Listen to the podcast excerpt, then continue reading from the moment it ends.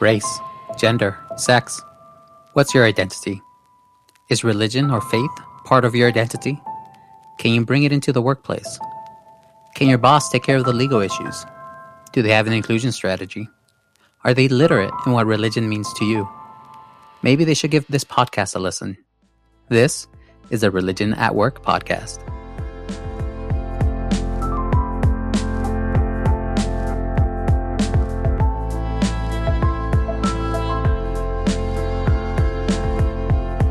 Welcome, Tri-Faith listeners. I am Eric Serion, Deputy Director of the Tri-Faith Initiative, and welcome to another ROI podcast. Today, I have a very special guest.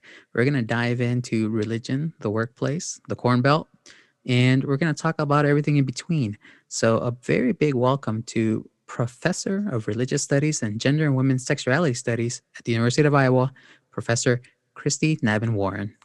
Hi, how are you? Doing well. Thank you so much for taking the time again to join us and to chat. Of course, I've been looking forward to it. So thanks for having me. Very nice, very nice. And, and um, I was, you know, in my research of who, who you are and, and, what you do, so many titles, so much work, so much fantastic work. Um, it's pretty fair to say you're just a scholar of religion, right? Yeah, I would say I'm a scholar of religion, migration, and ethnicity. I would say that ah, those mm-hmm. are the primary things that I look at. And I think religion has always been at the core of what I've studied. Mm-hmm, mm-hmm. And I've always been interested in and studied Latinos primarily, mm-hmm, and mm-hmm. Latinos and migration, and how religion has helped them deal with all the challenges in their lives and most recently uh, work i've had at the workplace to um, nice, and yeah. more even more recent refugees but mm-hmm, i think you know just how people who have been marginalized are coping and dealing with those life's challenges mm-hmm, um, mm-hmm. and religion is one of those things that helps people get through so let's dive in. Let's go ahead and dive into your background. How did your um, your, your academic, your life's work really take you from what you where you started to this intersection between religion and work? Yeah, yeah. That's a great question, Eric. I have realized, you know, life is a journey, and the journey mm-hmm. of an academic uh, is part of that journey. So, yeah, so I've always been interested in work, and I think mm-hmm. I've always addressed what anthropologists of religion, what we call our interlocutors. So, my interlocutors have been in South Phoenix, Arizona. That is oh, when I first got into the academic study of religion as a, mm-hmm. a master's student out in Arizona State. So I was really interested in what my interlocutors in South Phoenix, how they were balancing their work lives and as parents with their devotion to the Virgin Guadalupe. Um, and most recently, um, when I started thinking about what is the next book project, you know, mm-hmm. I and and I realized that you know the meat packing industry here in our state of Iowa and in the broader Corn Belt is huge. Massive. And it employs, yeah, massive. And it employs primarily, um, you know, minorities, people of color, Latinos, mm-hmm, African mm-hmm. refugees, mm-hmm. Vietnamese, Burmese. Whites are a very uh, small number of those mm-hmm, workers mm-hmm, uh, in sort of on the line, upper upper management. They tend to be more numerous. Right. And so I sort of, you know, work was always sort of a peripheral part of my research, but it was a priest friend of mine, Father Joseph Sia, who is the former parish priest in Columbus Junction, Iowa. Now he's in West Liberty, Iowa, and with mm-hmm. the Diocese of Davenport. And Father Joseph said, we were talking one day, and he said, you know, I said, you know, a lot, I say most of the people I'm interviewing, the Latinos, Mexicanos primarily, Guatem- Guatemalans, uh, work at Tyson. And he said, you know, I think you need to tour of Tyson. I know a guy there. Let me talk to him. And so Father Joseph has been such a good friend and partner in my research. And he was absolutely right. I needed to see. So I had a couple of tours of Tyson in Columbus Junction. And then later on, I spent a week at Iowa Premium Beef as a new hire, going through the training, getting to be on the line, not actually getting to do the cuts of the meat because mm-hmm. there were liability issues, although right. I wanted to but I tried to simulate as much as possible the work that the men and women I've been interviewing were doing. And one of the things I was really interested in is, you know, traditionally scholars, you know, um, now this has changed in the last 15 years, I'd say, but scholars you know, started out by looking at religion, how it's practiced in places that we think of as religious places, right? Like churches right. and temples and synagogues. But the the scholars that I identify most with are those scholars who study religion in everyday life. So yeah, we can look at the parish. Yeah, we we can look at the church, but let's also go to work where interlocutors spend, you know, most of their waking hours and see how religion works for them there. How does it get them through? How do they draw on religion? Do workplaces make accommodations? Um, are there constraints on their religion? Um, and so yeah, and so I looked at that a lot more in this in this newer book project. That is amazing that you not just wanted to get that field experience, if you will, of, of, of the worker and being able to apply that. So um, let's let's zoom out even a, actually a little bit from there. So as a scholar of religion, among other things, why does the workplace matter? Why is it important for employers to be cognizant that people want to be their full religious selves yeah. in the workplace? Yeah. Well, I think that it's a fine line, right? I think because right. one never wants to privilege one religious tradition, belief, mm-hmm. theology over another, right? But I think that you know there have been all kinds of sociological studies. So one of the things that i have my students look at right at the beginning of the semester in every class are like pew reports um, you know various sociological reports that kind of show the landscape about where most americans are with religion. Now while mem- you know rates of membership have been on the decline for some time the vast majority of Americans still claim to be religious or spiritual and say that it mm-hmm. matters in their lives.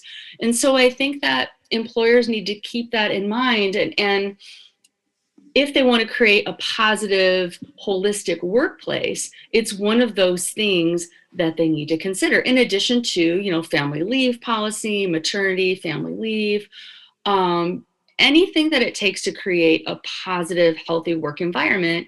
And for you know migrants in, in the book in the book um, that's uh, coming out next year meatpacking america i look at primarily refugees in the meatpacking plant and when i use the terminology refugees i look at economic refugees those refugees who are de facto also de jure refugees so those who are legalized refugees by us categories. Mm-hmm, but I mm-hmm. also call those who are economic refugees refugees as well. And for refugees, by and large, not only just those I interviewed for the book, but but in general, refugees have a deep attachment to uh, religious places and religious theologies and beliefs. Uh, you know, in all the stories that I that I've collected from my interlocutors, it was really profound, Eric, that you know, as you know, my Guatemalan friend was talking about riding La Bestia and getting across and you know, almost being raped on the trail and just horrendous experiences that some of them had or almost had. It is, was her faith in Dios. It was her faith in, faith in God, you know, that got her through and of course not for all refugees but there's a spiritual and religious center for so many of the people i talk to the very people who make their way to iowa and you know omaha nebraska and, and, and, and this religion being so core so intrinsic to somebody's identity um, you know bring it back to the workplace i feel like sometimes we expect people to check that at the door but how possibly could you? Right. Right. yeah. I think there's such a fear for some reason. I don't understand it, Eric, because I feel like, you know, I've heard so many times, well, you know, let's not talk about religion and politics. And I said, but isn't that one of the reasons why we're we're in such a predicament now in the United States with our national discourse and our lack mm-hmm, of mm-hmm. positive discourse? Like I'm all into, uh, you know, Biden's. Let's talk about healing. You know, maybe one of the ways we can start healing is to acknowledge each other's differences and differences of opinion, where we go to church, our theologies, whatever. But you know, for companies to start respecting that more without privileging one, I think for me, of course, as a scholar and as just as a human, I think that's problematic when one belief system is privileged over another. But if one can maintain that balance, I know some companies have done that. Like I've heard, you know, read some good things about IBM, for example, some of the things that they have done, other workplaces where they create a culture of acceptance and you know interfaith intercultural dialogue. You know why not have uh, work be a place where you can be your whole self can be celebrated right? And when it comes to that interculture dialogue um, Mm. um, would you be able to share anything further on, on what you've seen that that works or a model of sorts? Yeah you know it's i'm really glad you asked that because that's something that i think i want to look at more in the next project. Mm, um, mhm. so right now i don't feel like i have enough data but i will tell you just from my own uh, field work what i'm what i'm seeing. And just for your listeners too um, some of my colleagues at rice university in sociology are doing like bi- a big study now on religion in the workplace. It's more like quantitative uh, and so if you look up rice university i think it's religion at work i think that's the title of it um, they're doing like really big kind of survey quantitative data stuff. Mine right now is very qualitative fine grained kind of stuff and i'm going to probably partner with them uh, down the road but right now if you're if you're interested in that check out rice university but in my own work what i noticed is that so tyson tyson is one of the meatpacking plants where i did field work in columbus junction. So i went there in iowa premium beef in tama iowa. And i've been given permission to name these sites by these corporations in my work. Um, so tyson is a really interesting place because they have the i would say the world's largest chaplaincy program in the in a workplace. Their chaplaincy work workplace um, one could say it's highly successful. In, in on many fronts they provide a space where folks so they have a chaplain in every packing plant. And i've become good friends with joe belay who's at the columbus junction plant. He's a great guy. But my critique of the program would be that it uh, tends to privilege christocentrism and christian belief systems. I think they're trying to open it up but i think that the setup is very christocentric. And i think that um, I would probably personally make some recommendations to them. Would they be interested in ways to make it more religious pluralism in the vein of like Di- Diana Eck, what she does at like Harvard? Um, so I think it works, but I think that there's room for improvement. I think Joe Blay, as an ordained Methodist minister, a former Army chaplain, and most of the Tyson chaplains, by the way, are military chaplains, which is really interesting. And because think about it, right? When you're an army chaplain, you're in the midst of a, lo- a lot of violence and a lot of Mhm, bloodshed, mhm. potentially, right?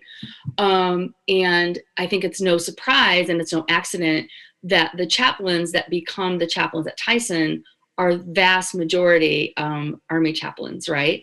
Joe Blay himself was a chaplain and narrowly es- escaped um, getting bombed when he was in Afghanistan. Mhm. Now, Iowa Premium Beef, um, they don't have a policy per se in their human resources, but what I what I have seen is really interesting because there are there's a growing number of Muslim employees at Iowa Premium Beef.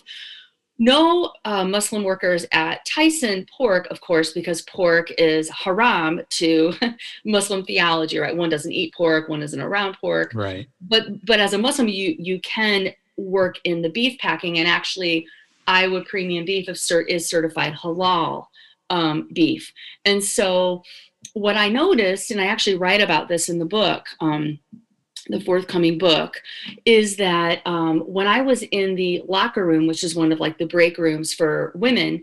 There was a small area in the corner of the locker room where a small group of Muslim women, about a dozen of them, had carved out like literally cleaned up the area and they had like a shower curtain like a like a half circle with a curtain and they had their prayer rugs draped over the side. And when i was in there trying to be really discreet because i didn't want to interrupt their call to prayer right? Right. So think about it if you're a muslim and you work a 12 hour shift you're going to have a couple call to prayers um, Muslims are obligated to pray five times a day, and you can get special dispensations and make it up later. But the muslims i know and who i interviewed for the project you know do their best to try to do it at work. And so it was interesting to me i talked to the human resources head jenny who said oh yeah we're cool i mean i'm paraphrasing jenny Right. yeah pretty much you know we're cool with with muslims taking breaks to go to their call to prayer as long as they don't abuse, abuse the privilege and as long as they clear it with their line manager ahead of time and they can get a replacement for their position. So let's say they're doing a certain kind of trimming or whatever with Mhm. a Whizard knife or whatever, they would just make sure that someone could cover them. And so I was impressed with what I saw and what I heard in that, well, we don't want to have a policy, but we want to respect religious diversity and the need um, to pray. And and the women, it was just really amazing because um, it's really hard to keep these places clean, right? Because as hard as they try, there's always a layer of grease, you know, from the meat, and it's just constant production. And they had managed to really carve out a really clean, not not literally carve out, right? Right, but right. to actually make a space where they could fulfill their religious obligations. And so I've been thinking a lot about the differences between what Tyson's doing and what IPB is doing. And I talked with IPB about having a policy, and they were a bit nervous about creating a policy because they were afraid of basically the slippery slope of privileging one tradition over another. But that's something that I would be really interested in doing to actually work with companies as someone who engages in religious pluralism and dialogue and helping them craft you know policies and statements to make workplaces more accepting And places that's that's exactly the crux of what we want ROI at TriFaith to be, and um, that that accommodating attitude um, is a great start. It's a great start. Both both. I, I want to give props to Tyson for having that chaplaincy program because that is an investment that a lot of companies don't have. So that accommodation is a good start. I would love to see Tyson take it to that next level and, and be pluralistic in, in its religious, you know, accommodations. Uh, but also IPB, another you know, I have to give them uh, um, kudos for allowing that space to be to be held. However, uh, you and I both know, and I want to I want to stress to our listeners that policy has to come and has to to be installed to to to really put some some uh, we'll put some some teeth behind these you know wanting to wish be respectful things like that why is policy so important when we're talking about these kind of religious accommodations Yeah. I think it's policy because I think there's a lot, there can be a lot of talk about respect and, but, you know, the rubber has to hit the road here, right? Let's just be blunt about it. And I mean, I Right. think these, as we've seen with COVID, right? As- we've seen with COVID hitting the packing plants, and quite honestly, their response was not as swift as it should have been. There's been a lot of backtracking, right? So I think there's a saying like, I always tell my students when they write, show, don't just tell, right? And I Mhm. think the same thing applies with the packing plants, right? Okay, you need to show, not just tell your workers who you call family, that you actually consider them family. And a way to consider them family to show is to show them via policy that we respect that we have a growing number of deeply devoted Muslim employees or you know Christian employees. I've noticed a rising number of Jehovah's Witnesses uh, you know, and we want to respect and honor. And these are some of the ways that we're going to do that. Um, I think, you know, at the University of Iowa, for example, one of the things that the university has done better in recent years is to actually say these are religious holidays. For a long time, it was just the Christian holidays, right? And it's like, hey, if you're a Mhm. member of this group and you celebrate this, let your teacher know, your professor know, and you will be accommodated. Uh, and so I think that that there has to be a greater um, the showing, not telling. You know, in a way you can show is having it down in the manual of procedures, your MOP, and your new hire. You know, um, I went through the new hire training, and there was nothing said at IPB, nothing said about religious pluralism and honoring people's traditions. You know, so I think that that could be a start to put something in there like a paragraph. You know, Absolutely. And I think that the and I've heard that reason before, that slippery slope arguments that if if we put in th- this policy in place, uh, could it be abused or could could that open a Pandora's box, if you will? Um, a- and, I think it, it does take a, a a a modicum of bravery, we'll call it, or courage, to put in some of these policies and, and work out the kinks maybe afterwards, or or or prioritize this accommodation in policy because that's I think that's the more important piece. I totally agree with you, Eric. I totally agree. And again, going back to that, oh, let's don't talk about religion and politics in polite Mhm. conversation. I think we, we have to address it because it matters to so many people, right? And we see this in all the polls and all the the study right. that it really matters to people. And, and, so let's actually go back to that piece of the conversation we were having earlier, where we were talking about um, maybe some of the civil discourse or discourse that is happening in, in America right now. You know, I'm a I'm a firm believer, and and, and actually uh, personally is a firm believer that it starts with empathy, which is bred from understanding and getting to understand the religious other or getting to just understand the other is such a key piece to this discourse. So this is my my uh, hopefully great segue into i'm sure you've heard a lot of great stories about some of the workers and what what religion or what their lives um, mean to them and how they bring it into the workplace. Could you give us maybe one, uh, one or two of these stories that you might have heard while doing your research, doing your work? Yeah, yeah. I um, I wish I had I had the uh, book pulled up. I could read you some quotes, but I can kind of I can paraphrase some for you. What's what really struck me was. Um, one of the things that I've always been interested in is the embodiment of religion, and how people wear it on their bodies and how people it's, it's such an embodied experience. And fernando i'm using a pseudonym here um, talked with me about length. He's catholic. He's uh, very involved in the knights of columbus at his uh, parish. And he talked at length with me about how he wore his scapular and his rosary under his smock and how during a work shift how he would just like knowing that she was there protecting him meaning la virgen de guadalupe uh, just really got him through the shift because you know he worked really grueling job you know repetitive injuries you know where he was moving the same parts of his body. And for him it was those tangible religious objects that he felt that he felt literally felt her presence I um, talked with other men. So I interviewed a lot of men, a lot of women, both, I'd say, for this book, and um, having tattoos uh, of La Virgen de Guadalupe in particular. These are Catholics. So there are a lot of Catholics, a lot of Latino Catholics I interviewed uh, tattoos of her where they felt like they could bring her in with them into the meatpacking plant. And she was with them um, in a place that is dangerous and where they had to really be careful because one wrong move and you could cut yourself or mm-hmm. be hurt by another blade. Um, I also uh, talked with quite a few women who worked in the packing plant who also worked in like the egg candling so there's a lot of different CAFOs, confined animal feeding operations in Iowa and in the Midwest. And so we have places where hogs are bred, where um, chicken, where eggs are candled. And these women would talk about how hot it would be. I remember in the egg candling story with Esperanza, who's her, what is her actual name, Esperanza, which means hope, and she was she was you know had a lot of hope. I mean, and she would talk about how how hot she would get and tired and just how repetitive the job was. And she would start thinking about her faith and god and the virgin and and how and her family and how she was doing this job to provide for her family so that her children wouldn't have to do this job.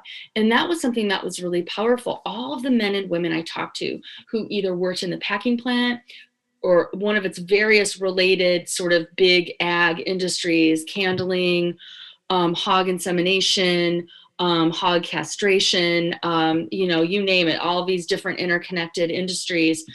And they would talk about how it was how God and the Virgin protected them and Jesus protected them in their job, followed them when they came home, and was always with them. So they always talked about the presence of the divine and always talked about how they were making the sacrifice. The language of sacrifice was a really big part of their linguistic but that they also didn't want their kids to do this job because they wanted their kids to go to college and they wanted their kids to to to be able to do better you know? And so one of the things going back to our conversation about what companies could be doing i'm telling you you know the the immigration refugee stream is not going to always be what it is now and I think that there needs to be a lot of deep thought put into how to get the next generation of workers. You've got to do more. They've got to do more. And maybe one of the things that they could do more is make it a, a, a place where they could live out their whole selves, part of their whole selves is their religious lives you know absolutely and ripping stories yeah like yeah mm-hmm, mm-hmm. sorry I, I, I, I just want to drive that point home it's something i noticed that you were saying and something that i think all of our listeners can attach themselves to or relate to is that underlying principle of people that are working to provide for their families or working for their kids to have a better life. And I think that's a universal. Yes. A universal that anybody can attach themselves to. And I think um, anybody, regardless of race, religion, creed, nationality, can feel that. Eric, I love what you just said, and that is literally the opening of the book. I start with the story of Rosa and her. It's a pseudonym. Uh, she is undocumented, and I use her story and what she went through, changing some of the details that could locate her, identify her, and the arduous journey that she took to meet her husband in Iowa so that they could live and provide for their child. They now have three kids because we've stayed in touch. And just what a parent will do for their child and their children you know and that is a common theme of all the stories of not only the brown and black refugees um, i have gotten the privilege to interview but also the white ethnics the white american Iowans, right? Mm-hmm, whose mm-hmm. Uh, whose relatives came in the 19th century, who were poor farmers. Many of them were Catholic. You know, they suffered in, uh, under anti-Catholicism. You know, in the 19th, early 20th century, and I try to show exactly what you just said, how their stories are not really that much different than the newer arrival stories. Only in that the capriciousness of immigration policy that were these folks had, have been dark skinned they may not have been allowed in right mm-hmm. and so um, that is what i want to get across in all of my work my books my teaching is empathy is we are all connected as humans we all want our children our future grandchildren if we have them to do better and and and we are more connected than we think we are and Absolutely. Um, that's why I'm I am personally hopeful with uh, a change in who is going to occupy the White House. And I really hope, without getting too political with your listeners, I really hope that the healing that President-elect Biden talked about, that we will really see a healing. And I think that um, it, that's where it's at is is empathy. Really Absolutely. Right. Let's shift our focus just a little bit from the line workers to maybe the managers. In your yeah. in your work, have you been able yeah. to glean any kind of observations uh, of how religion or faith might manifest or influence the managers that are at these packing plants? Yeah, I'm so glad you asked about the the upper management, the CEOs, CFOs, most of whom are white, most of whom, in my experience, are Christian, Catholic mm-hmm. Christian, mm-hmm. and Protestant Christian, Methodist and Baptist, um, and Presbyterian. Absolutely. Um, what I found really, um, really rewarding about this research is that you know there there have been a lot of books out, an increasing number of books on the line workers, and absolutely right to point to injustices and inequities and how packing plants can and have and do further those inequities. And that is definitely part of my work and what I'm looking at. But what I also wanted to get across is empathy. And I know sometimes that's harder for my academic colleagues to see, but I'm really trying to push the boundaries here with my academic colleagues in having empathy for the white upper middle class managers who I found in my research to really be trying to push the envelope and you know they're hiring more um, they want to be replaced by so these white upper management in many of their stories like Mike for example Mike who's at IPB he calls himself an old industry slug. You know, he really kind of cuts himself down, but he's in a position of authority and power. And he is hiring Latinas, women of color. And he's like, I hope I can retire soon. They're doing an awesome job. And I, he basically wants to make himself obsolete. And I've I, I heard a lot of stories like Mike's story. Mike is a Republican. Mike voted for Trump. Mike is a small bore range. Uh, you know, he like goes to all these competitions, mm-hmm, like something mm-hmm. I hadn't even heard about. I'm like really not like into guns and stuff personally. I don't really know a lot about them. And so like in talking with guys like um, men like Mike, you know, my eyes were really open to the complexity of their worlds too. And so in my work, I really want to challenge academics to not only unpack the nuances of the intersections of race, ethnicity, migration, and religion, but also do that with white folks as well. And I don't think we've done a good enough job. I think that academics, myself included, um, have bought into some tropes of white Americans, and we feel a lot of white guilt. And I think that hinders our taking seriously the ways that you know upper management whites in this in my case with my research are really trying to do right by these workers. And I'm, I, I will still criticize these folks. I will still criticize Tyson for some of the stuff they've done, for example. But what I have seen is a real care and concern. I see them, these mostly white men and women, going out onto the line, having conversation with the workers, really trying to get to know them, um, really trying to do the work of Christian stewardship in the workplace. Um, I think we can be critical of that, but I think that I want to acknowledge as a scholar that I think they're really trying. Obviously, so, work can be done, but I think they're trying. Sorry. Right. And, and, and, no, I absolutely love that you said that because I don't hear that enough in DEI circles where there is, we have a tendency to paint uh, the, the white, you know, Chris, uh, Christian um, um, male yeah. Uh, in broad strokes. And mm-hmm. it's it's very important to understand that there's so much more nuance to that. It, people are more than just the base identities. I think that that we might assign to them, and we we assign it to them, right? So and and, and I also I, I love that you that you mentioned um, unpacking that and that the managers right now trying their best. And maybe that's where maybe that's where academics can also or the academic field can help out is what does the best look like? Yeah. what does how how do how does that old white male what right. can they do to lift up those voices? And you gave us a great story about hiring you know latinas um, and and waiting for them to replace you and building them up.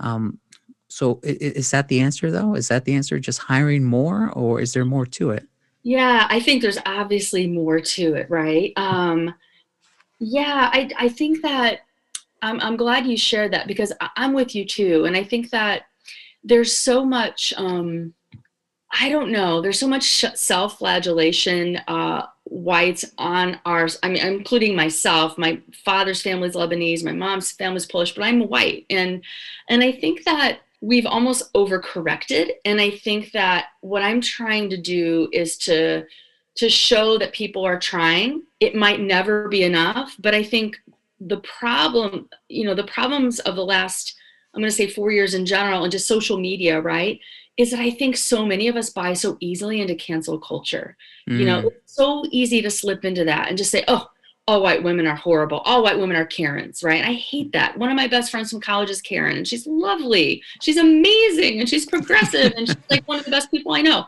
You know, it's like we we we we make people into tropes: white women, white men, you know, black women, black men, Latinos, and I just think we need to stop, and we need to and we need to stop canceling people when we don't agree with what they say. It's so easy to say, you know, oh, that's not enough, or that's you know not edgy enough or it's not well but it's a start. And let's have a conversation about how we can make workplaces better um, in this case the meat packing plant because people will continue i myself do not eat meat. I actually i am a pescatarian. I eat fish but i don't eat meat. And i want to think like yes i would love it if more people didn't eat meat. But the reality you know so i didn't have like an axe to grind like literally going into this project right um, I what I would like to see is like, okay, the reality is that people will continue to eat meat. How can we make workplaces, in my mind, more friendly to unions? Because when we when we trace it back to the deunionization, you know, in the 20th century, right around at the time of the you know the farm crisis, I trace some of this in the in the book. You know, the deregulation that has been like a huge problem for workers, right? And and Iowa is a right to work state And so I think that from my perspective, how can companies honor workers' rights, maybe bringing back unions so that they actually have teeth, not being afraid of unions, and having that conversation you know right um, right and, yeah. and, so let's let's bring it back to a piece that that that you you you said um um I think it's very important again with your story about the manager who you know, the old white slug who wants you know is is ready to retire and get replaced. Um, going back to that nuance piece where we have to separate, and this is for our listeners here, we have to separate the people and the system in which they operate. Yeah. And because there's people that have probably have great intentions or could be super progressive or um, or know what the fight is all about, you know, whatever that fight might be, but it's the system that all, that they have to operate in. And bringing it back to maybe some of those some of the conversation we had earlier the system it, it almost seems like it, it begins and ends with policy Right. It, it, it, at least the way I see it is where we, when we write things into law or when we have, you know, th- th- this HR manual or this one policy or this, uh, whatever you want to call it, this document in which we frame how we how we work it's so important for our listeners for those ceos that are out there you have to put pen to paper you have yeah. to put ones to zeros and make it so.